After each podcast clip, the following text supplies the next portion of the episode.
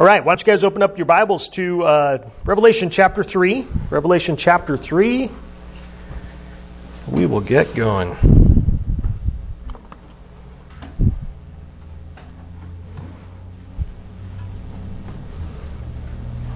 All right, let's pray. Father God, we do thank you, Lord, that we once again can be in this place where we can read your word, where we can study, where you can speak to each of our hearts individually. And Father, there's a lot of stuff going on within this little church, just with families and different things that are happening.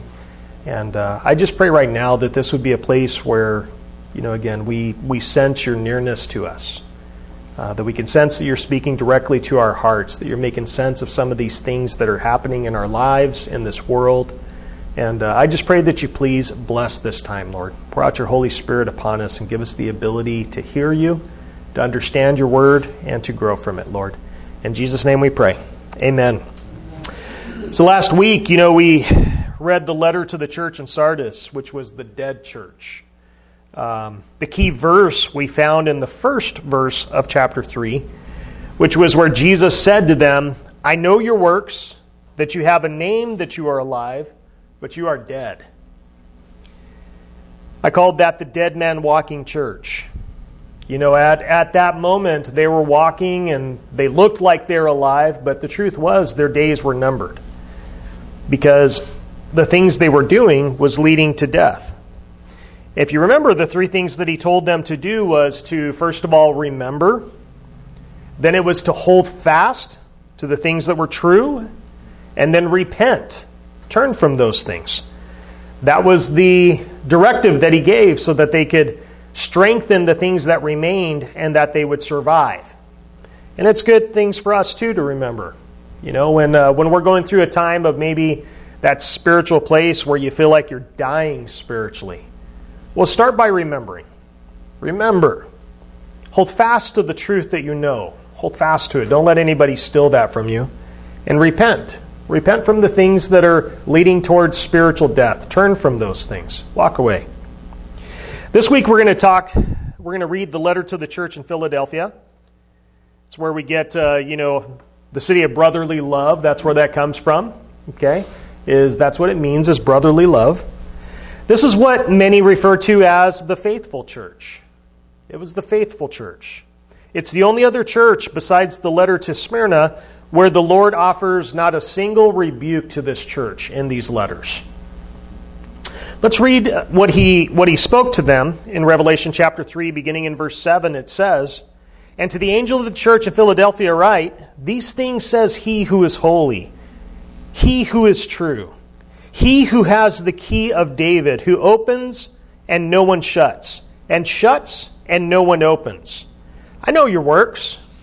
See, I have set before you an open door that no one can shut, for you have a little strength, have kept my word, and have not denied my name. Indeed, I will make those of the synagogue of Satan who say that they are Jews and are not, but lie. Indeed, I will make them come and worship before your feet, and to know that I have loved you. Because you have kept my command to persevere, I will also keep you from the hour of trial which shall come upon the whole world to test those who dwell upon the earth.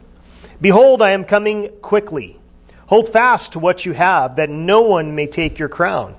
He who overcomes, I will make him a pillar in the temple of my God, and he shall go out no more. I will write on him the name of my God and the name of the city of my God, the New Jerusalem, which comes down out of heaven from my God. And I will write on him my new name.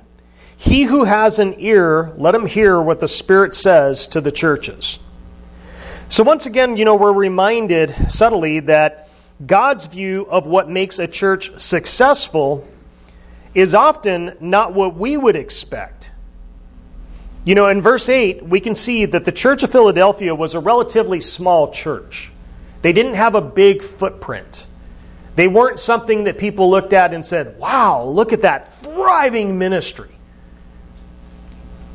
He very much told them they were obviously not very powerful because he said, "For you have a little strength."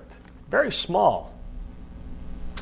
I believe that that's why the Lord began his letter to them in the way that he did You know, when you read that first verse again, in verse 7, it says, "And to the angel of the church of Philadelphia write, these things says, he who is holy, he who is true, he who has the key of David, who opens and no one shuts, and shuts and no one opens."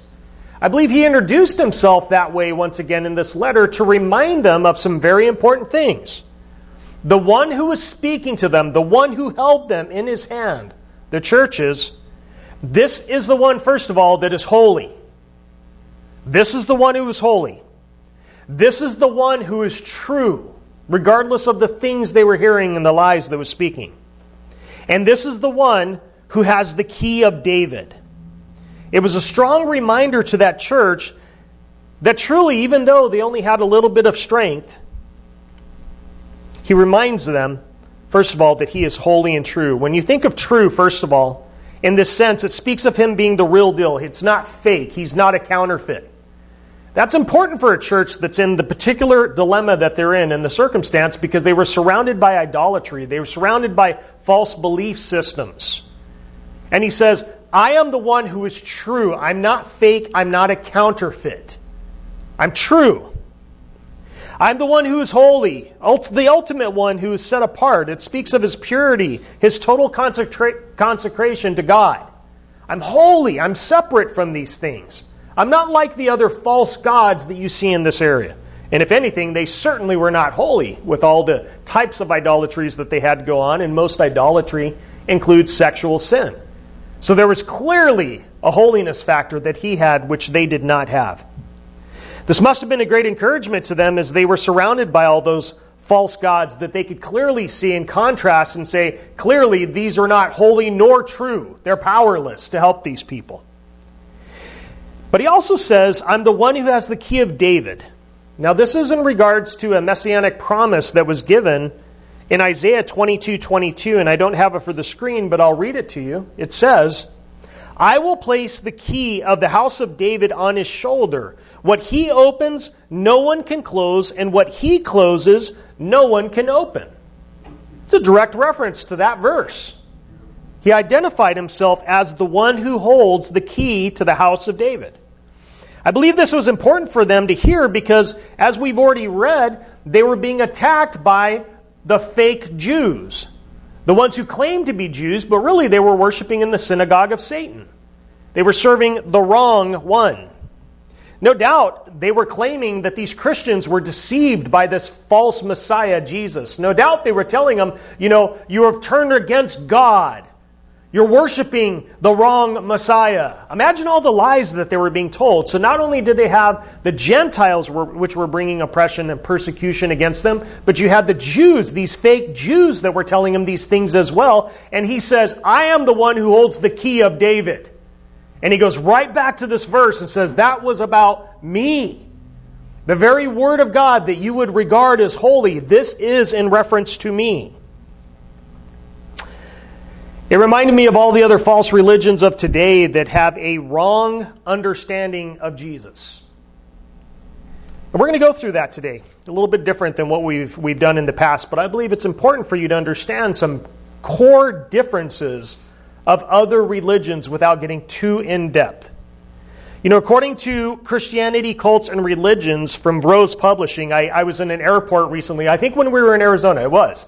And it was in one of their conveniences stores. I walked in and they had this amazing compilation of Rose's Publishing of all their different things. And if you've never used it, it's a super helpful resource. Little pamphlets that they put together. And it's just really concise and it's really easy to use. Well, it was a book just full of them. I was like, I don't care what this costs. I have to have this. I have to have this. And sure enough, I haven't used it since I've gotten it. But... But as I was sitting there, I looked over as I was studying upstairs and I saw that book. I'm like, I wonder if they have anything in Revelation. And sure enough, as I'm thumbing through it, I find this and I'm like, oh, this is good stuff because this is the truth. We are living in a day and age where people have wrong beliefs about Jesus and they're deceiving people. So I'm going to take just what they have. I copy and pasted it and I think it's a good resource. So the first thing is Jehovah's Witnesses. They were founded in 1879, is when they were officially founded. And what their core beliefs are is that Jesus, and this is all about Jesus, okay? There's other things, but this is about Jesus is what we're going to focus on. Who do they say Jesus is?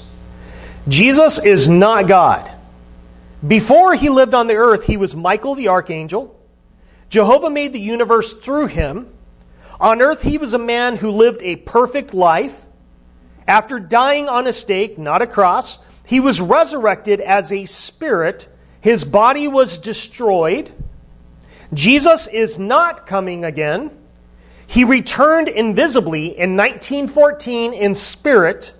And very soon, he and the angels will destroy all the non-Jehovah's Witnesses. That's why their literature is always talking about those things, about end times. It's always talking about the wrath that's coming, because they believe that everybody who is not a Jehovah's Witness will be destroyed.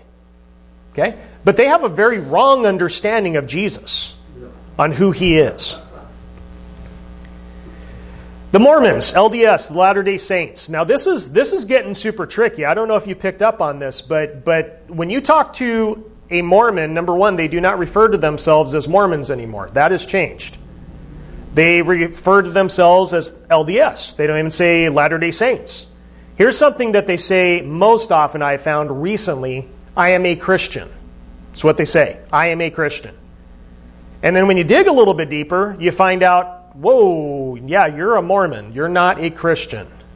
But they identify as a Christian now. They say that. But you need to understand what they believe about Jesus. You need to understand that. Great people, no doubt, most of the time are great people. But they have a wrong understanding about Jesus. They were founded in 1830. And as we read there, it says, Jesus is a separate God from the Father, which is Elohim. He was created as a spirit child by the Father and Mother in heaven.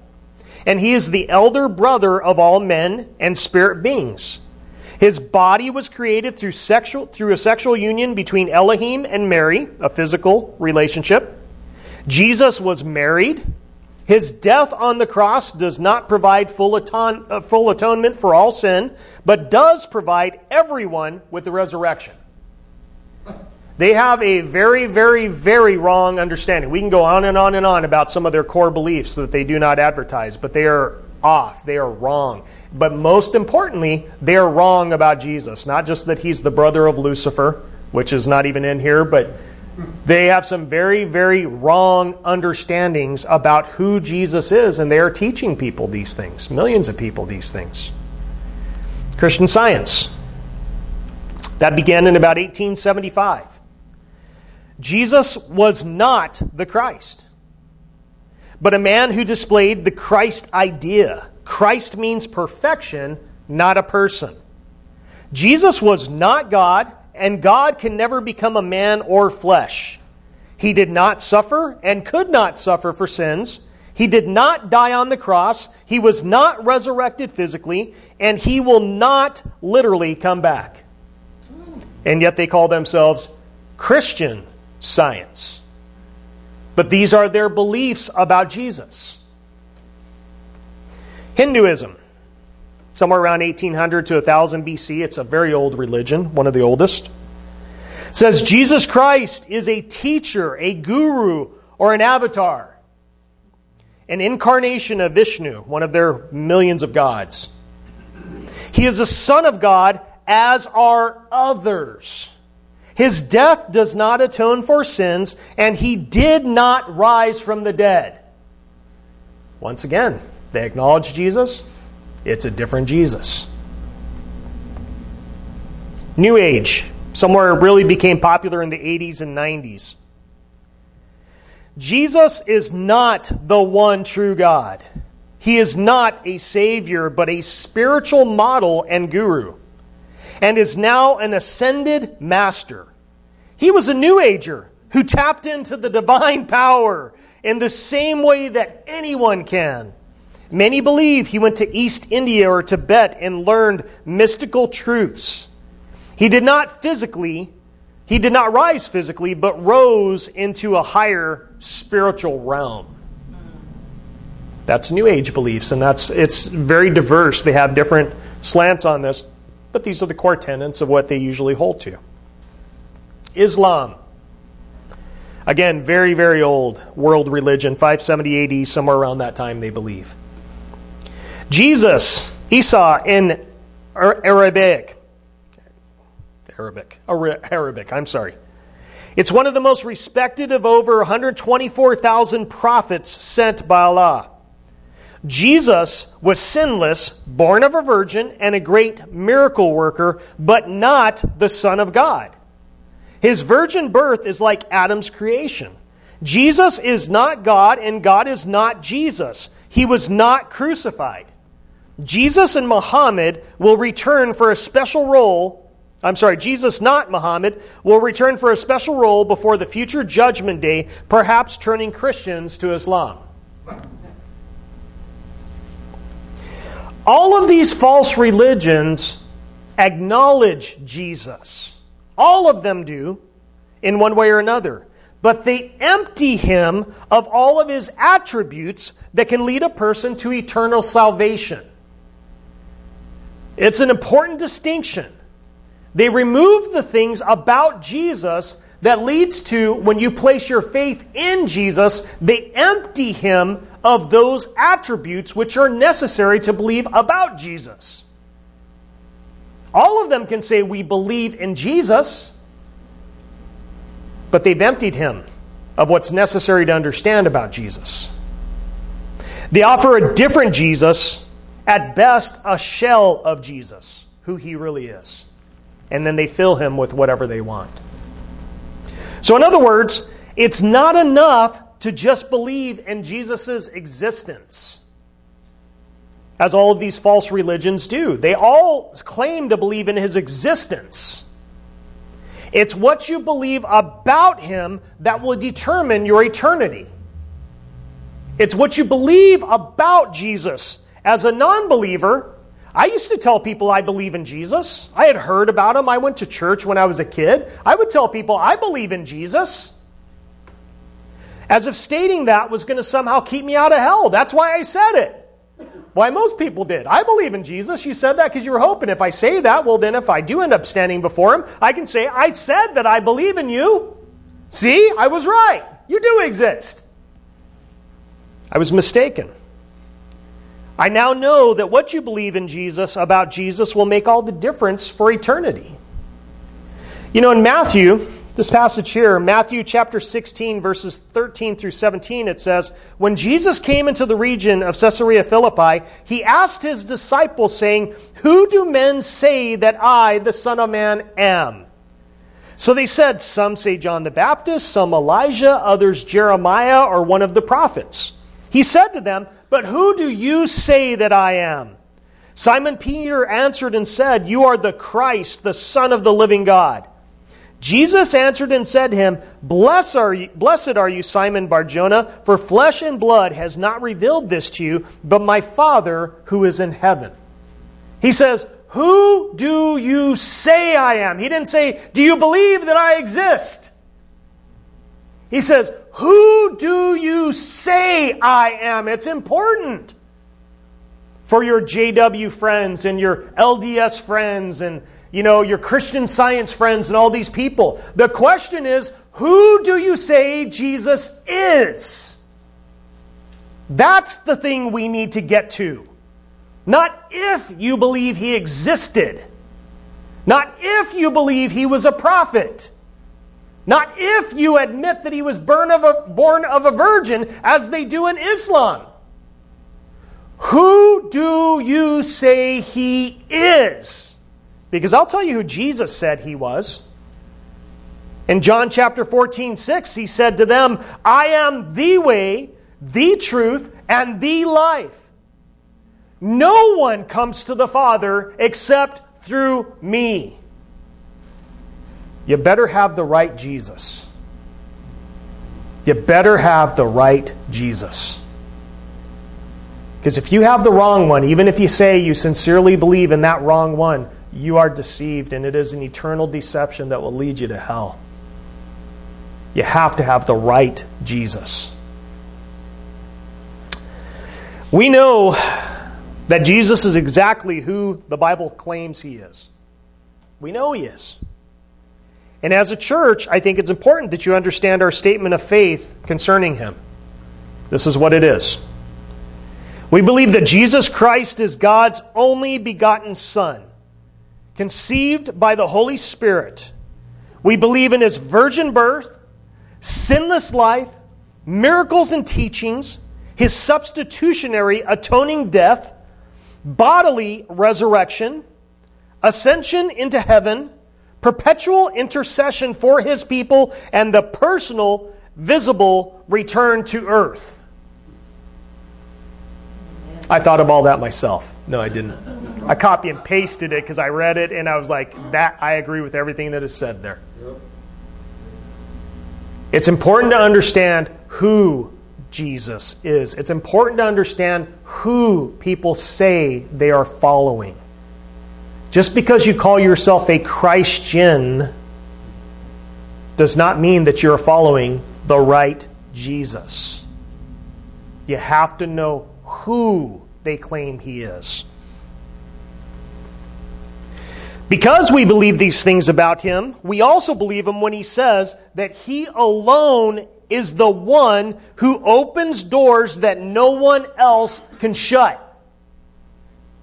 And he alone is the one who shuts doors that no one else is able to open, as he claimed to this church. That's why verse 8 is so important. In verse 8 it says, I know your works. See, I've set before you an open door, and no one can shut it. For you have a little strength, have kept my word, and have not denied my name. I, he says, who am holy. I, who am true. I, the one that holds the key of David, the entrance into heaven, the one you were looking for, the Messiah, that's me. I'm that person. And I say to you as a church, I have set before you an open door. He has the authority to open doors. He has the authority to close doors. And no one can interfere with that. No one. Not Satan. Not other people. No one. He says, if I open the door, it is opened.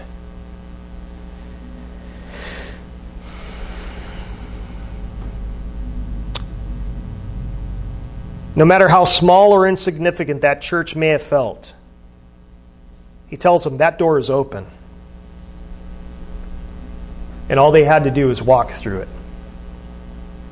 He says, I've opened the door for you. No matter how powerless you feel, nobody can shut this door. I have placed it before you, opened.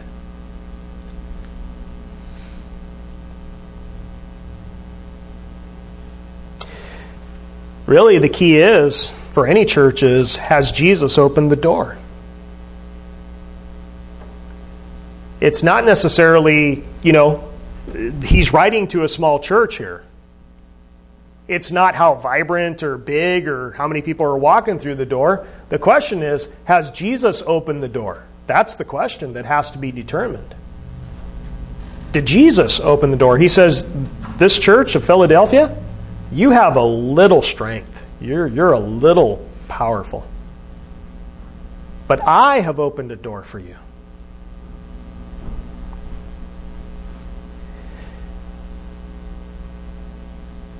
Why did Jesus decide to place that open door before that little church? Three things that he says. For they only had a little strength. He says, you only have a little strength. They kept his word, and they had not denied him. Those were the three reasons he says, I have placed this open door before you, because you have a little strength. He didn't sugarcoat it. He didn't make him, oh, you're stronger than you think you are. He says, no, you really have a little strength. But you've kept my word, and you have not denied me. I started thinking about it. God is not like the NBA, the NFL, or the Major League Baseball. The current trend within, professional sports is you build super teams. That's just the way it's done. Mid-season trades, right before the playoffs, it doesn't matter. You acquire the pieces you need. I wish Jose was here today because I would mock him about the Rams because of this. They bought their Super Bowl, but so did the Buccaneers the year before that.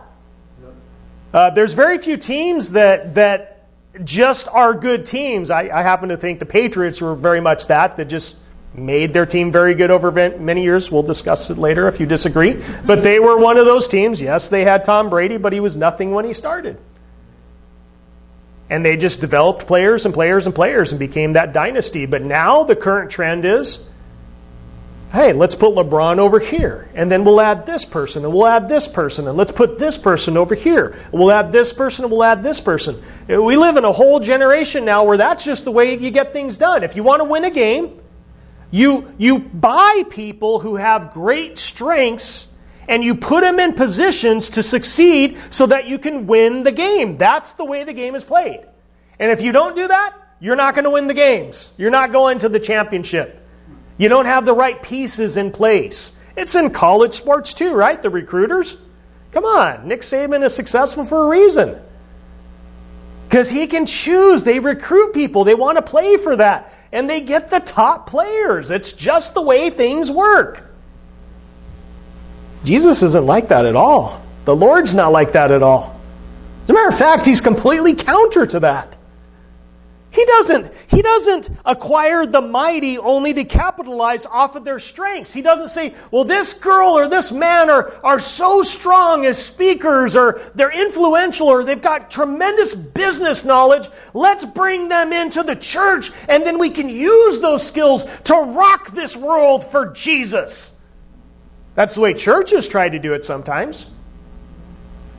Oh man, if we just had this worship leader, if we just had this, this pastor, if we just, let's hire this new pastor, and boy, he's got the look, he's got the words, he's got the charisma. This'll really help us to grow. Let's hire him, NBA, NFL. Let's hire him, let's bring him in. That'll change everything, right? So contrary to what the Lord does. So contrary. Do you read your Bibles? How many examples do we have of Gideon and Peter and just all these examples? Moses, we have all these examples. And then we have his word. In 1 Corinthians chapter 1, verses 26 through 29, it says, "For you see your calling, brethren, that not many," notice that, it doesn't say not any. There's an M there, very important distinction. "Not many wise according to the flesh, not many mighty, not many noble are called, but God has chosen the foolish things of the world to put to shame the wise. God has chosen the weak things of the world to put to shame the things which are mighty. And God has chosen the base things of the world, the things which are despised, God has chosen. And the things which are not, to bring to nothing the things that are, that no flesh should glory in his presence." It's not that God never uses powerful people who are extremely talented. He does sometimes. But it's an exception, not the rule. And what I have found is people like that are extremely talented, they come into the body of Christ and they're placed in positions of leadership, or maybe they get a lot of, celebrity status within the church, and now they're, Kanye is our spokesman for Christianity, Lord help us, all these things, right? They get a lot of attention. You know what I see the Lord does often? He breaks them and humbles them. That they are devoid of their strength. All the things that in the world benefited them, their charisma and influence and all those things, he destroys it. And then he builds them back up again. Moses, somebody who was a rich guy that, had lots of power and authority, and he was clearly on a powerful trek in his life, right? And the Lord says, you need 40 years in the wilderness. I think about that often because, man, I don't want to say I'm Moses, but I'll share my story with you. You know, I mean, when I became a believer, the Lord had His hand on my life in a powerful way. It seemed like everyone that I talked to was coming to Christ. It seemed like every opportunity I had to teach, the Lord was blessing it, and there was fruit. It seemed like the Lord was raising me up quickly within the churches, and you know, I'm a chaplain, I'm a deacon, I'm teaching men's breakfasts, I'm, you know, all these things. I'm going and teaching in different churches, and I was a nobody, but the Lord was just kind of raising me up in our youth ministry. You know, even though there was a time of challenges at first, the Lord just really blessed it in a very unusual way, because we just really committed to just teaching the Word. I like banned, you know, chubby bunnies and whipped cream. I'm like, well, this is not what we're about. You know, we're about teaching the Word here, and bring your Bibles. You know, and the Lord blessed it, and there was a great hunger in the kids. They wanted it. And all this stuff, and man, when I would teach within the larger ministry, there was always a lot of feedback. There was always a lot of, you know, accolades. There was a lot of people like, oh man, you're so gifted, you're so called, you're so wonderful. And I would always say, I don't listen to that stuff. But you know what, I was listening. And then, you know, you come out and you start a church in Oregon, and for the first 6 weeks, nobody comes. And then when somebody does finally show up, they don't come back. You know, it was a pretty humbling and humiliating experience in my life. And, you know, I mean, we've had times where I thought, oh, we're on the precipice of really growing, and man, we're going to do it, and the seats are full, and then COVID. And just, boom, wiped us out. You know, and I just think of, man, Lord, when I think of Moses, I can relate to him in a way that I couldn't 13 years ago. Because there comes a point where you go, Lord, I'm not that guy anymore. I'm not gifted like that anymore. I don't have that same effect that I used to have. I mean, it seemed like everything I touched was golden. It just, those things were working and people's lives were changing, and I just don't see that anymore. Lord, I can't speak. I stutter. You know, I see what happens in the mind of somebody who struggles for a long time.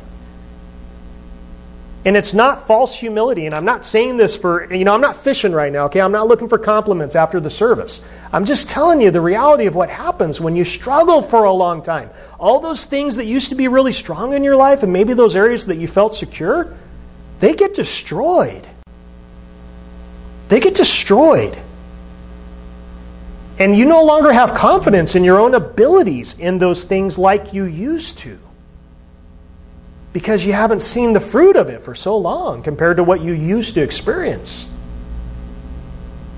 And then some days the Lord comes to you and says, hey, Moses, now it's time. And he goes, I'm not the right guy. I'm not the man I was. And he says, you're perfect now, because in your weakness, you'll give me the glory. But there's a humbling process and a painful broken process that has to occur to get to that place. And the people who are the not manys, they have to go through that. They have to experience that.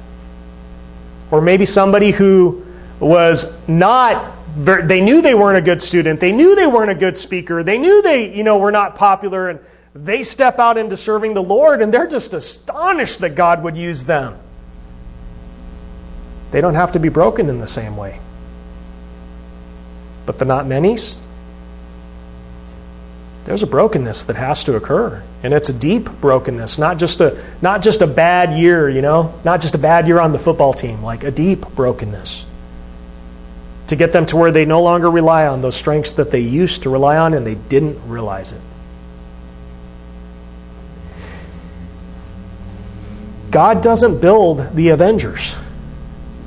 You know, he doesn't put together the super team to go out and the rock stars, you know, and he doesn't do that. He takes those that the world scratches their head and goes, how does that work? That lady's not a great teacher. She's not that beautiful. But yeah, man, look at all these things that God's doing through her life. And wow, she's really having a profound effect. How does that work with that guy? Look at him. He probably sat alone at his lunch table his entire youth, you know? How does he affect all of these people? It doesn't make sense. God says, those are the type of people I use. Because they will not steal my glory. They won't take credit for this. They really, really, really know that it's the Lord. It's the Lord who did this. It's not me, because I'm not capable of this. They know it. The problem is nobody wants to be that person. Nobody wants to be that person. Nobody wants to feel that way about themselves. We're told, you know, you need more self-esteem. You need, you know, if you believe it, you can achieve it. You know, I mean, just all this stuff, right? Nobody wants to get to that doubt and that questioning of their own abilities and their calling. And nobody wants to go through those things. But God says, that's how I build you up. That's how I make you qualified for how I want to use your life. We have to go through this.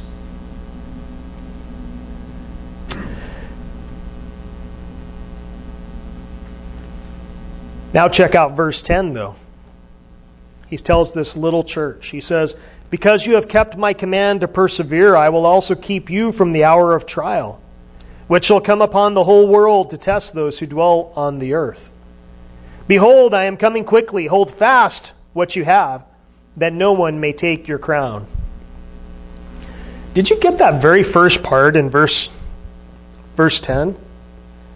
Because you have kept my command to persevere. He didn't say, because you persevered. He says, because you have kept my command to persevere. To persevere. It speaks of a man or a woman who has not swerved from their deliberate purpose and their loyalty to faith and piety, even by the greatest of trials and sufferings.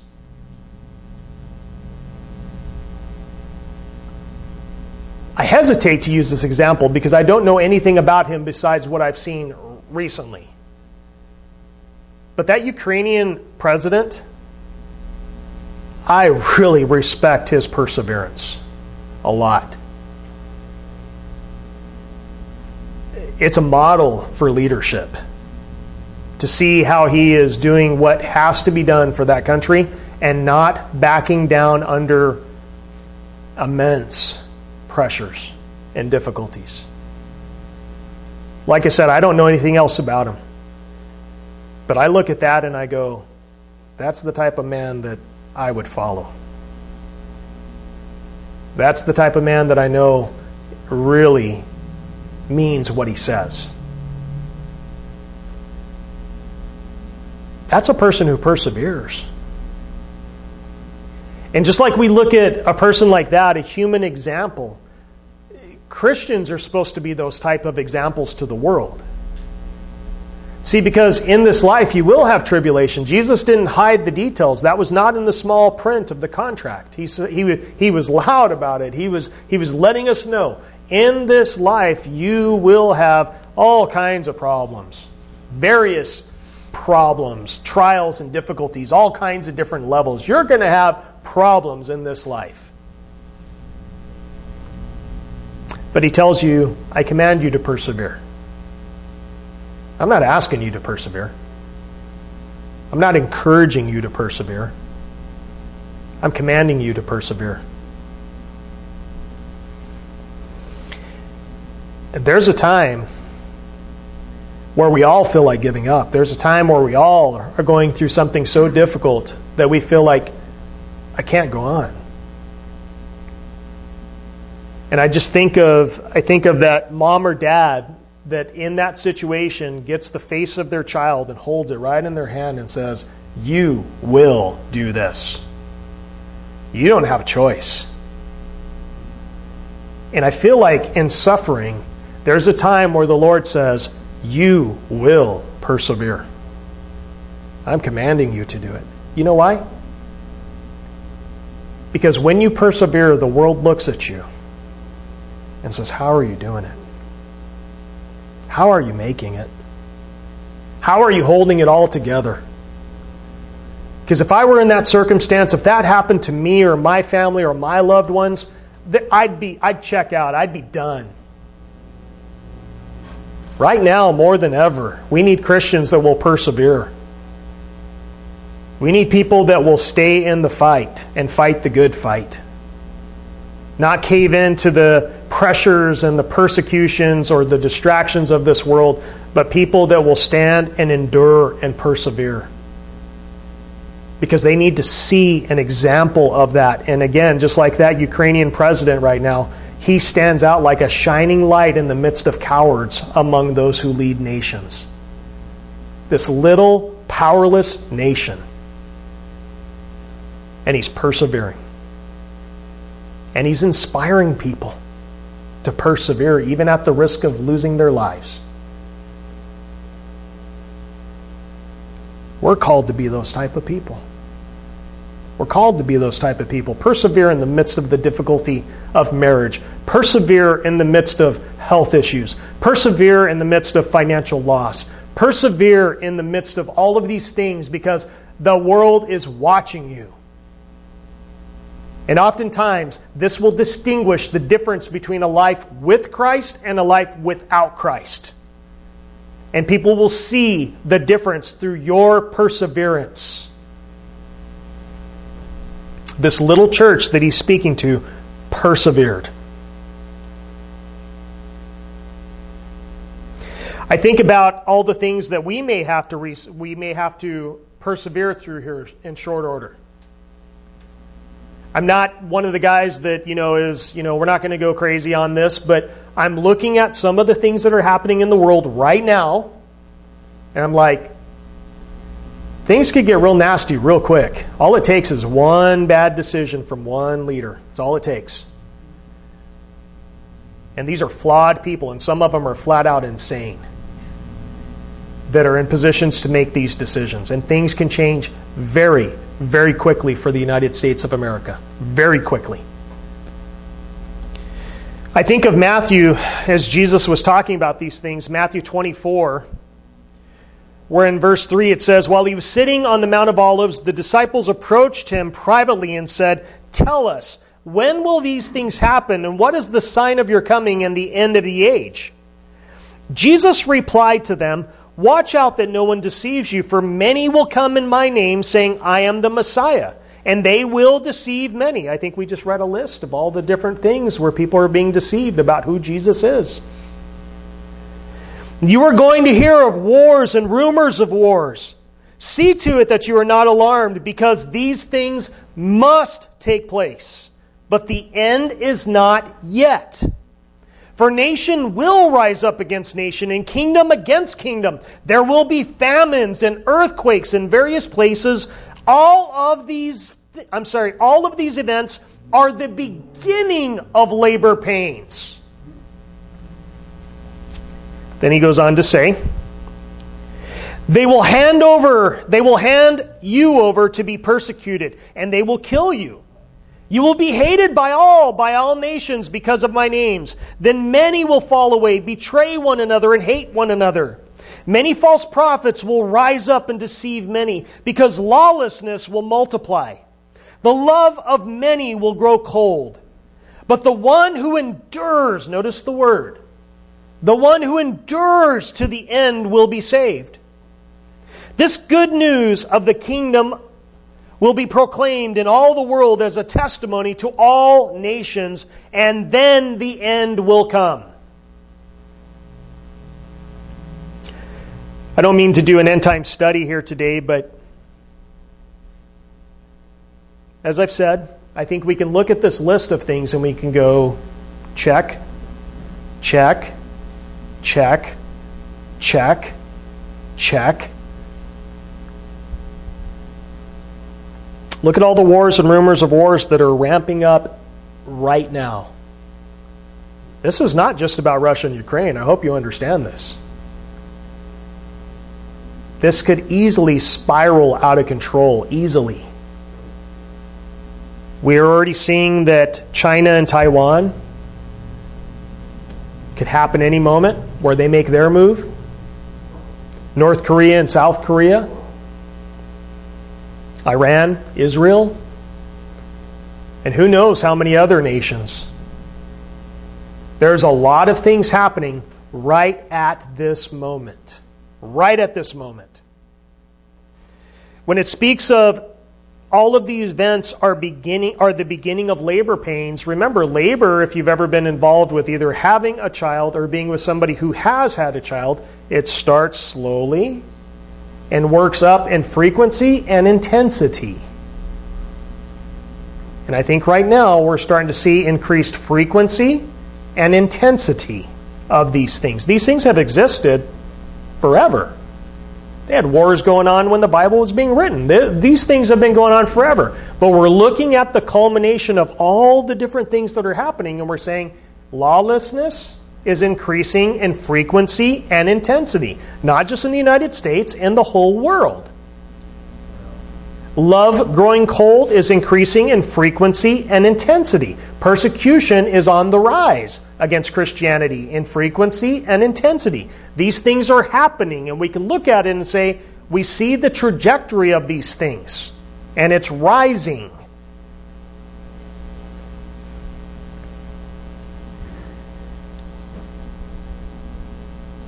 That's why verse 13 is so important. But the one who endures to the end will be saved. This is not saying that you will earn your salvation by making it through these things. It is saying the one who is saved will endure. If you're saved, you're going to endure. It's just going to happen. You will endure. You will persevere. And again, some of this, I believe, is talking about after the second coming too as well, but or during the tribulation period, I should say. So what does he promise to those in the letter to Philadelphia who persevere? He says, because in verse 10, you have kept my command to persevere. I also will keep you from the hour of trial, which shall come upon the whole world to test those who dwell on the earth. Behold, I am coming quickly. Hold fast to what you have, that no one may take your crown. I believe this is a direct promise to the church about the rapture. I really believe that, and I will build that up as we go through Revelation as to why I believe these things, but I believe this is an indication that he's saying, I also will keep you from the hour of trial, which shall come upon the whole world. This is not localized. This is not just in their little Asia Minor area. This is the whole world is going to go through something cataclysmic. It's going to be an earth crisis. A world crisis. And he says, I will keep you from that hour. I will keep you. I believe that's pointing again to the rapture. He says, behold, I'm coming quickly. Hold fast to what you have. Not your stuff. Hold fast to the truth. That no one may take your crown. And then he finishes by saying in verse 12, he who overcomes, I will make him a pillar in the temple of my God, and he shall go out no more. I will write on him the name of my God and the name of the city of my God, the New Jerusalem, which comes down out of heaven from my God, and I will write on him my new name. He who has an ear, let him hear what the Spirit says to the churches. I believe all those things, again, are speaking about eternity and the New Jerusalem and the things that will come, which, again, we will develop more as we get to it in Revelation. Notice, though, that like Smyrna, who was also suffering greatly, he does not promise relief. He does not say that I will take away your suffering. Instead, he tells them to persevere, hold fast, and overcome. Guys, the truth is, I don't know how long the Lord is going to patiently wait for those to repent that he has called to repentance. I don't know how long. But what I'm pretty certain of is that we are living in the Philadelphian church age. I think we can look at this as an age and say, I see these things happening, And not just because you attend a small church. It's not just that reason that we identify with what's being said here. It's in the sense that even though there are some major churches, I mean, there are big churches out there, and there's some that are very, very good big churches, but there are a lot that are a mile wide and an inch deep. Okay? They have a large footprint, but they're not necessarily preparing people through truth of what the Word of God says. They're focusing on things that entertain people or just encourage people, and that's the main emphasis of their ministries, and people are not prepared for difficulties if that were to occur. Or I should say when it occurs. And I believe that that's why the Philadelphian church is a picture of the church as a whole across the world right now. People are like, no, there's mega churches, more mega churches than any time in history. Yes, there are. But he says, I see you have little strength. You have little strength. You're big, you boast, you're a machine. You're a machine. Look at the building, look at the things you can afford, look at all these things. You're powerful in that regards. The world looks at it, but I look into your hearts and I say, oh, you're weak. You have a little strength.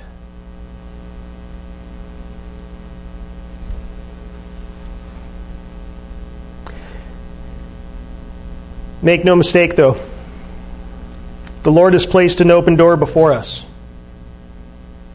It doesn't matter if it's a little church like this. It doesn't matter if it's a bigger church. It doesn't matter what it is. We have an open door that the Lord has placed before us right now in this generation. And no one can shut it. The Lord has opened the door because time is short. We need to make sure that when He opens the door, we walk through it. The only question is, has the Lord opened the door, or am I trying to ram a door open that He has closed? Because it's Him who opens doors, it's Him who closes doors.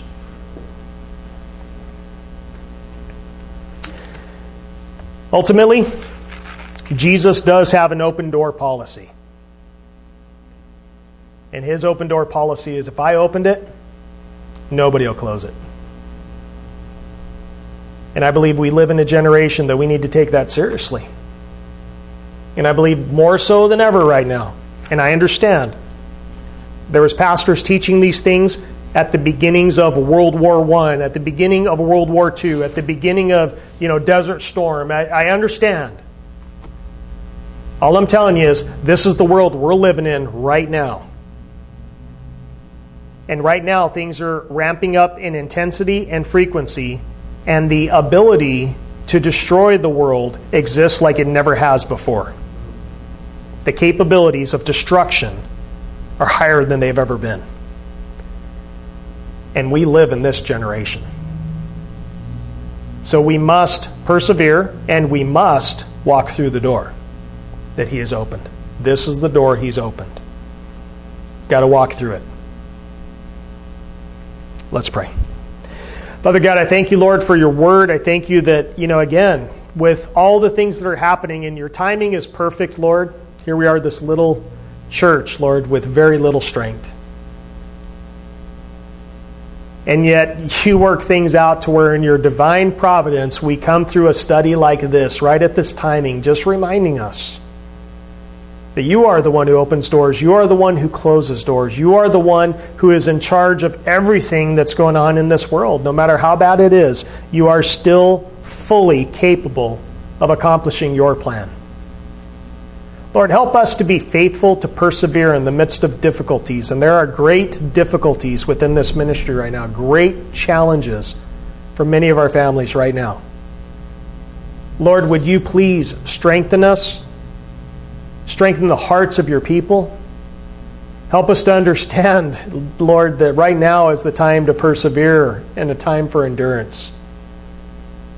I pray that You would just help us, Lord, to be those shining examples in the midst of a world that doesn't see courageous people anymore in their faith, and not going out and doing weird things to draw attention to ourselves, but just being courageous in the midst of difficulties. that we would inspire people to want to follow you themselves, because there is an inner strength and peace and joy that we have that they know they can't manufacture. Would you help us, Lord, to properly display that? I thank you, Father, for the good things that you're doing in all of our lives. And I just pray that you continue to use us, Lord, and help us to walk through the doors that you have opened for whatever you have called us to do. In Jesus' name we pray. Amen.